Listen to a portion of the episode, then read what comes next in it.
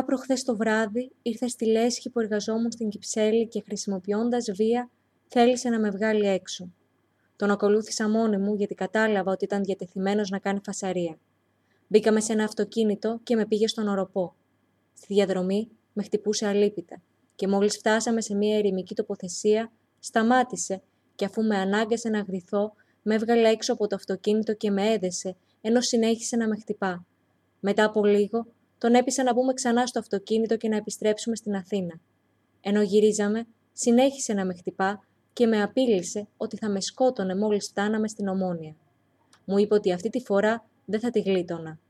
Στο ύψος της μαλακάσας, σε μια προσπάθειά μου να αμυνθώ, τον έπιασα από τη γραβάτα και άρχισα να τον τραβάω. Τότε παρατήρησα ότι έχασε τις αισθήσεις του και χωρίς να το καταλάβω τράβηξα ακόμα πιο δυνατά. Ύστερα κατάλαβα ότι είναι νεκρός. Τον μετέφερα στη θέση του συνοδηγού και οδήγησα το αυτοκίνητο έξω από το κτίριο της Γενικής Αστυνομικής Διεύθυνσης Αττικής στη Λεωφόρο Αλεξάνδρας, όπου παραδόθηκα και ομολόγησα την πράξη μου.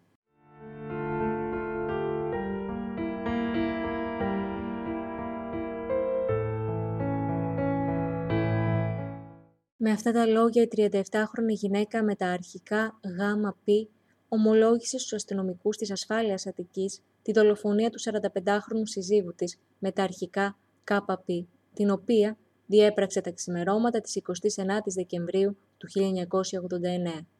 Θύμα και θήτης κατάγονταν από την Αμαλιάδα.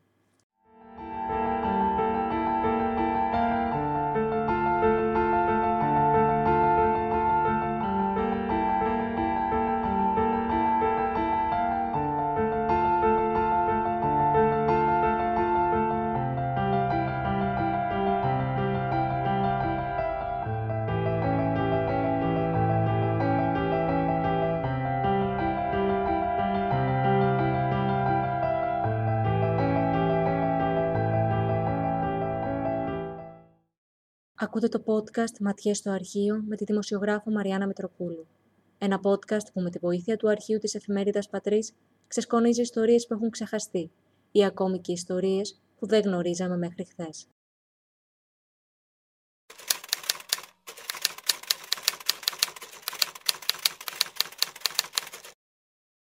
Η γυναίκα της ιστορίας αυτής υπήρξε για πολλά χρόνια θύμα μιας βάρβαρης σχέσης. Ο σύζυγός της την κακοποιούσε τόσο λεκτικά όσο και σωματικά όλα τα χρόνια του έγκαμου βίου τους. Εκείνη εργαζόταν σε μια χαρτοπεκτική λέσχη στην Κυψέλη. Το βράδυ της προπαραμονής της πρωτοχρονιάς του 1990, ο σύζυγός της πήγε στη δουλειά της και απέτησε να τον ακολουθήσει. Αντιλαμβανόμενη ότι θα δημιουργούσε φασαρία, η γυναίκα πήρε την τσάντα της και πήγε μαζί του οικειοθελώς. Την έβαλε στο αυτοκίνητο και την οδήγησε σε ερημική τοποθεσία. Σε όλη τη διαδρομή τη χτυπούσε και την έβριζε δίχως έλεος. Όταν έφτασαν, την ανάγκασε να κατέβει. Την έγδισε, την έδεσε με σύρμα στο προπαγκάζ και ξεκίνησε το αυτοκίνητο. Την έσυρε για λίγα μέτρα και στη συνέχεια την έβαλε ξανά μέσα, εξακολουθώντας να βιοπραγεί. Περίπου στο ύψος της μαλακάσας, εκείνος σταμάτησε το όχημα και πήγε να τη χτυπήσει για μία ακόμη φορά, φωνάζοντάς της παράλληλα πως τώρα δεν θα τη γλίτωνε απόψε θα τη σκότωνε και γι' αυτό τη ζήτησε να ηχογραφήσει ένα μήνυμα για να αποχαιρετήσει τα παιδιά τους. Τότε η γυναίκα τον έπιασε από τη γραβάτα και άρχισε να τον σφίγγει. Συνέχισε να τον τραβά από αυτή, μέχρι που εκείνος δεν ανέπνεε πια.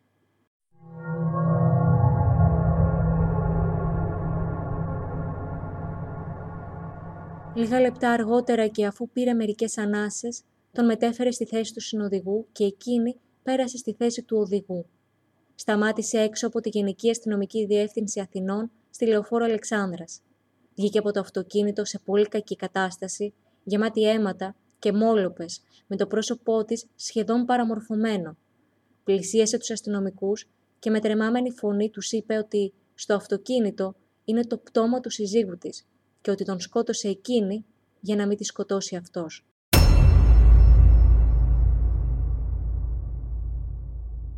Θα συλληφθεί και ο εισαγγελέας ποινικής αγωγής Αθηνών κ. Δημητρέας θα της ασκήσει δίωξη για ανθρωποκτονία από πρόθεση που διαπράχθηκε κατά τρόπο ιδιαιτέρως απεχθή.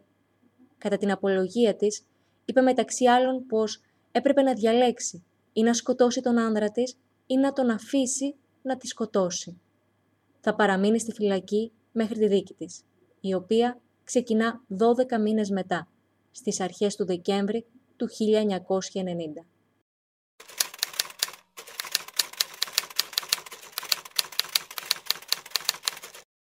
Την περίοδο που ήταν στη φυλακή στο πλευρό της πέρα από τα παιδιά της, ήταν πλήθος γυναικείων οργανώσεων που είχαν κινητοποιηθεί έντονα, δημοσιοποιώντας τα πραγματικά περιστατικά της υπόθεσης στην κοινή γνώμη, διεκδικώντας την αθώωσή της. Όπερ και εγένετο. Ομόφωνα, λαϊκοί και τακτικοί δικαστές δέχτηκαν ότι βρισκόταν σε άμυνα και την αθώωσαν.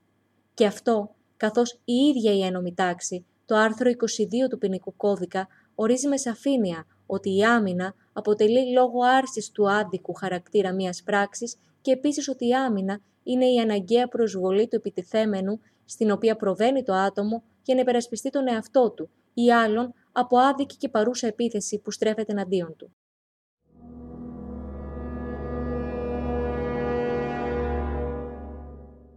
Για τη σημασία αυτής της απόφασης αλλά και για το τι ορίζει αναλυτικά αυτό το άρθρο δεν θα σας μιλήσω εγώ, αλλά κάποιος που γνωρίζει τον νόμο πολύ καλύτερα από μένα. Ο δικηγόρος Θεσσαλονίκης Κωνσταντίνος Κουτσοκώστας, του οποίου ζήτησα την πολύτιμη βοήθεια.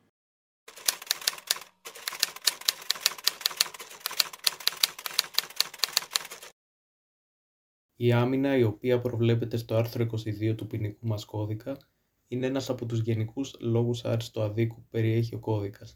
Δηλαδή για να το πούμε πιο απλοποιημένα, στις περιπτώσεις αυτές διαγιγνώσκεται από το δικαστήριο το αρχικό άδικο και εφόσον αποδεικνύεται ότι συντρέχει ο συγκεκριμένος λόγος άριστο αδίκου κάθε φορά, το τελικό άδικο έρεται. Σύμφωνα με τα ισχύοντα στην ελληνική νομοθεσία, η εκάστοτε κρίση προς το αναγκαίο μέτρο της άμυνας εξαρτάται από το σύνολο των περιστάσεων κάθε ξεχωριστής υπόθεσης. Δηλαδή, το δικαστήριο, αφού κρίνει προηγουμένως ότι υπάρχει παρούσα και άδικη επίθεση την οποία γνώριζε ο μηνόμενο, προχωράει στην κρίση για το αναγκαίο μέτρο της άμυνας αξιολογώντας τα δεδομένα και ακολουθώντας μια τυπική λογική αποδοχής ή αποκλεισμού συγκεκριμένων όρων, ώστε να κρίνει αρχικά ποιο είναι το αναγκαίο μέτρο της άμυνας και συνέχεια αν υπάρχει υπέρβαση αυτού. Στην προκειμένη περίπτωση λοιπόν, η οποία έλαβε χώρα το 1990, υπήρξε χρόνια θύμα ενδοοικογενειακής βίας. Είναι μία από τις σπάνιες περιπτώσεις όπου το δικαστήριο που έκρινε υπόθεση το τότε κακουριοδικείο δέχτηκε ότι συντρέχει ο συγκεκριμένος ε, λόγος άριστου αδίκου και τελικώς αθώωσε την κατηγορούμενη.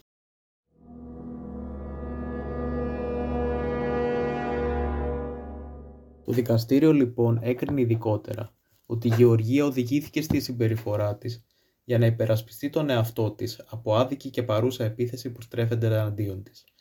Και επίσης έκρινε ότι τηρήθηκε το αναγκαίο μέτρο της άμυνας που επιβάλλει τόσο η ελληνική νομολογία όσο και ο ίδιος ο ποινικός κώδικας.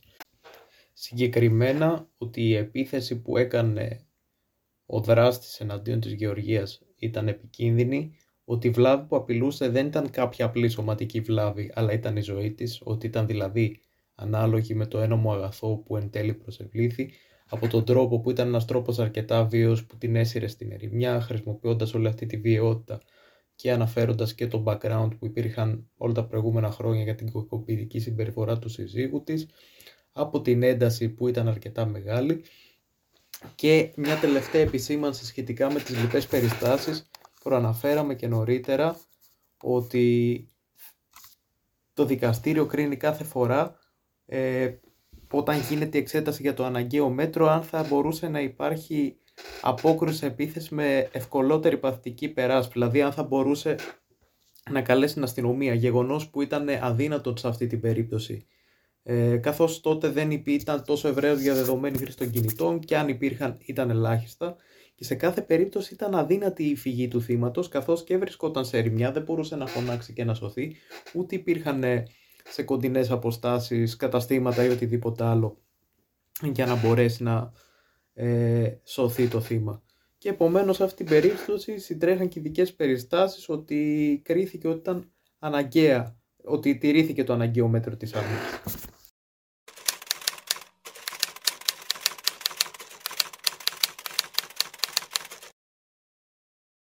Όταν ξεκίνησε η δίκη της, ένα χρόνο μετά την προφυλάκησή της, η συμπαράσταση της κοινής γνώμης προς το πρόσωπο της 37χρονης καθομολογία δολοφόνου ήταν πρωτοφανής για τα ελληνικά χρονικά. Η γυναίκα έχοντας ομολογήσει και περιγράψει με κάθε ανατριχιαστική λεπτομέρεια το φόνο του συζύγου της, θεωρούσε βέβαιη την καταδίκη. Και οι δικηγόροι της όμως. Η γραμμή που ακολούθησαν στόχευε την αναγνώριση των ελαφρυντικών του πρώτερου έντιμου βίου και της νόμιμης άμυνας, προκειμένου η ποινή της να μειωθεί στο ελάχιστο, αλλά σε καμία περίπτωση δεν ήλπιζαν στην αθώωση. Κατά τη διάρκεια της δίκης, ακούστηκαν εκτενείς περιγραφές της εφιαλτικής καθημερινότητας στο σπίτι. Κατέθεσε η ίδια τα παιδιά της, φίλοι, γείτονες και συγγενείς. Όλοι σχεδόν έκαναν λόγο για άγριους ξυλοδαρμούς, βρισιές, εξευτελισμούς και απειλές. Υπήρξαν βέβαια και εκείνοι που υποστήριξαν ότι στην πραγματικότητα την αγαπούσε και ποτέ δεν θα την έβλεπτε. Η κατηγορούμενη παραδέχθηκε ότι ήθελε χρόνια να πάρει διαζύγιο, όμως εκείνος δεν το δεχόταν.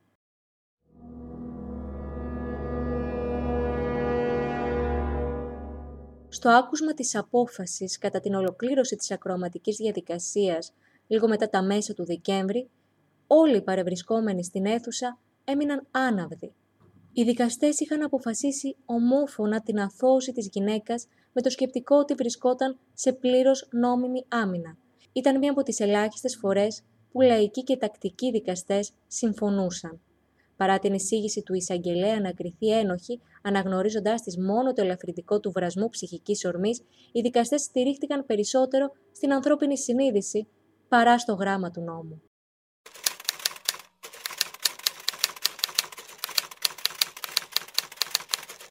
Η ιστορία της γυναίκας με τα αρχικά γάμα πι έγινε βιβλίο, επεισόδιο στη σειρά «Ανατομία ενός εγκλήματος», αλλά και αντικείμενο πολλών συζητήσεων στους νομικούς κόλπους. Σήμερα γίνεται και podcast. Γιατί; Γιατί δυστυχώς η περίπτωση της γυναίκας αυτής αποτέλεσε μία εξαίρεση σε ένα δικαστικό σύστημα που πολύ συχνά φορά πατριαρχικά γυαλιά. Σε ένα κόσμο που σύμφωνα με τις στατιστικές, ο συνηθέστερος λόγος που μια γυναίκα διαπράττει ανθρωποκτονία με θύμα το σύζυγό της είναι η άμυνα ή η απογοήτευση από κακοποίηση που έχει υποστεί από τον σύζυγο ή τον πατέρα, πολλές γυναίκες που έφτασαν στο σημείο να σκοτώσουν τον σύζυγό τους δέχτηκαν εξαιρετικά βαριές ποινές, χωρίς να έχουν καν αναγνώριση οποιοδήποτε ελαφρυντικού. Όσο αφορά συγκεκριμένα την Ελλάδα, έρευνα που διεξήγαγε ο εγκληματολόγο Άγγελος Τσιγκρής με τίτλο Τα εγκλήματα ανθρωποκτονίας στην Ελλάδα η οποία στηρίζεται σε αποφάσεις του Μικτού Ορκωτού Δικαστηρίου της Αθήνας κατά τη διάρκεια των ετών 1986-1995, τονίζει πως ένα σχετικά μεγάλο ποσοστό ανθρωποκτονιών, οι δράστες και τα θύματα ανήκουν στην ίδια οικογένεια και κατοικούν κάτω από την ίδια στέγη.